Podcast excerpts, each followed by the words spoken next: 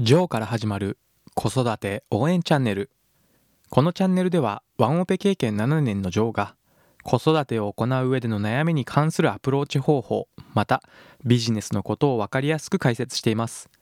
このチャンネルを隙間時間などに聞くことで精神的経済的に楽な子育て生活を送れるようになりますのでぜひフォローをお願いします。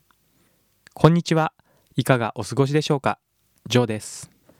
昨日の夜に我が家ではそういえばまだクリスマスツリーを出していないということを思い出して娘と一緒に押し入れの中から出して電球やオーナメントまあ全然大きいツリーとかではないんですけれども腰ぐらいの高さですかね。小さめのツリーなんですけども飾り付けをしました。そしてせっかくですので雰囲気を出すためにクリスマスの音楽をかけようと思って YouTube で山下達郎さんのクリスマスイブを探してかけながら飾り付けをしていました。そんなクリスマスについて本日はワクワクする季節がやってきた。サンタクロースは存在する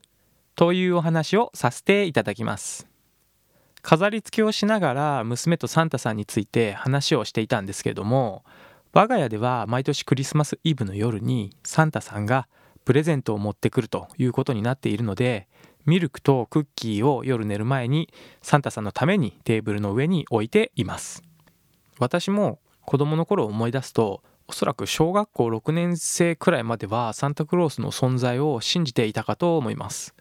というのも毎年家族でクリスマスはホームパーティーをしたり街のイルミネーションが綺麗だったりと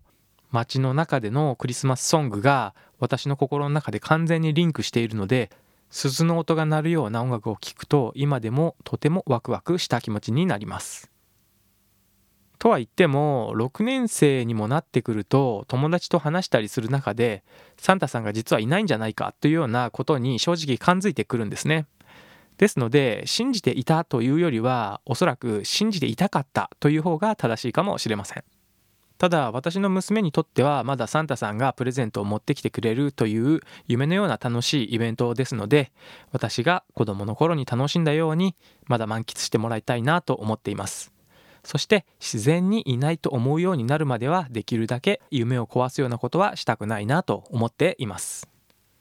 またサンタさんからプレゼントを何をもらいたいか聞き出す方法としておすすめなのがサンタさんへ手紙を書くことです。そしてその手紙をサンタさんに出すという体で、まあ、会社に持って行ったりしてサンタさんに届くポストがあったからそこに出しといたよっていうようなことを伝えるようにしています。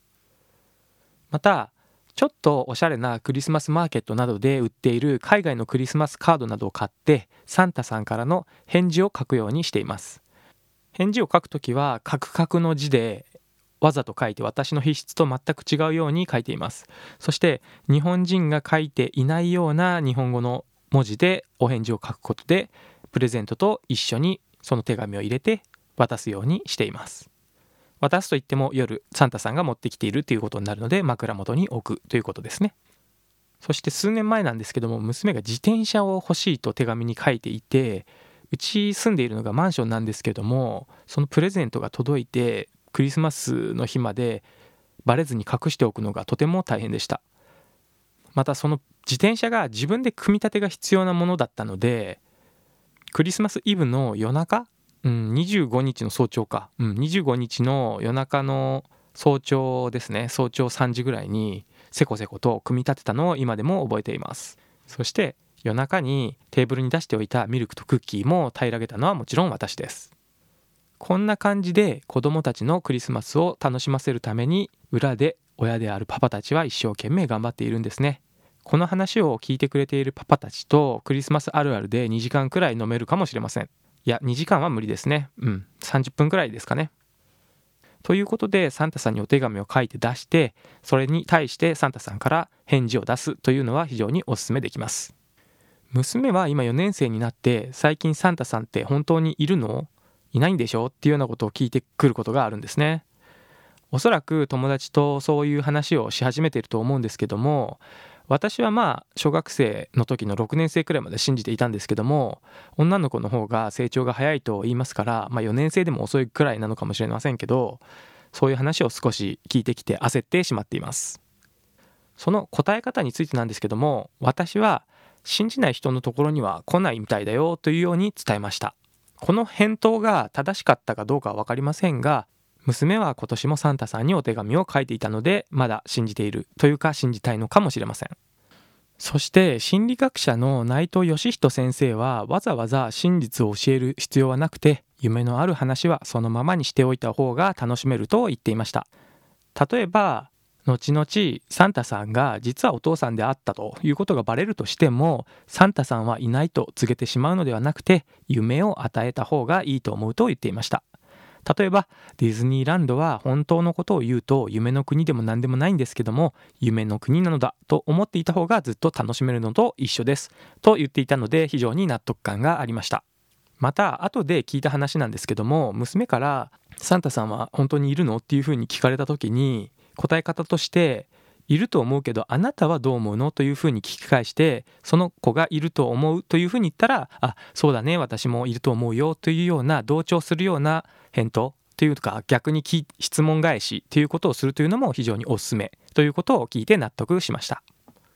ただ実際に公認サンタクロースという人がいるようでしてこれは1957年にグリーンランド国際サンタクロース協会というものが設立させてデンマークに本部を置いているようですそしてグリーンランド国際サンタクロース協会が認定する公認サンタクロースというのが現在世界に120人もいるようでクリスマスに自宅で過ごすことができない子どもたちのためにクリスマスより一足早く福祉施設や小児病棟などを訪問する活動を行っているようです。ということですので公認のサンタさんがいるということで存在は嘘ではないと言えますね。トナカイに乗って空を飛んできたり煙突から入ってくるようなことはないかもしれませんけどもまあそもそも煙突がない家がほとんどですからねただ実際にサンタクロースというものはいると言えそうですね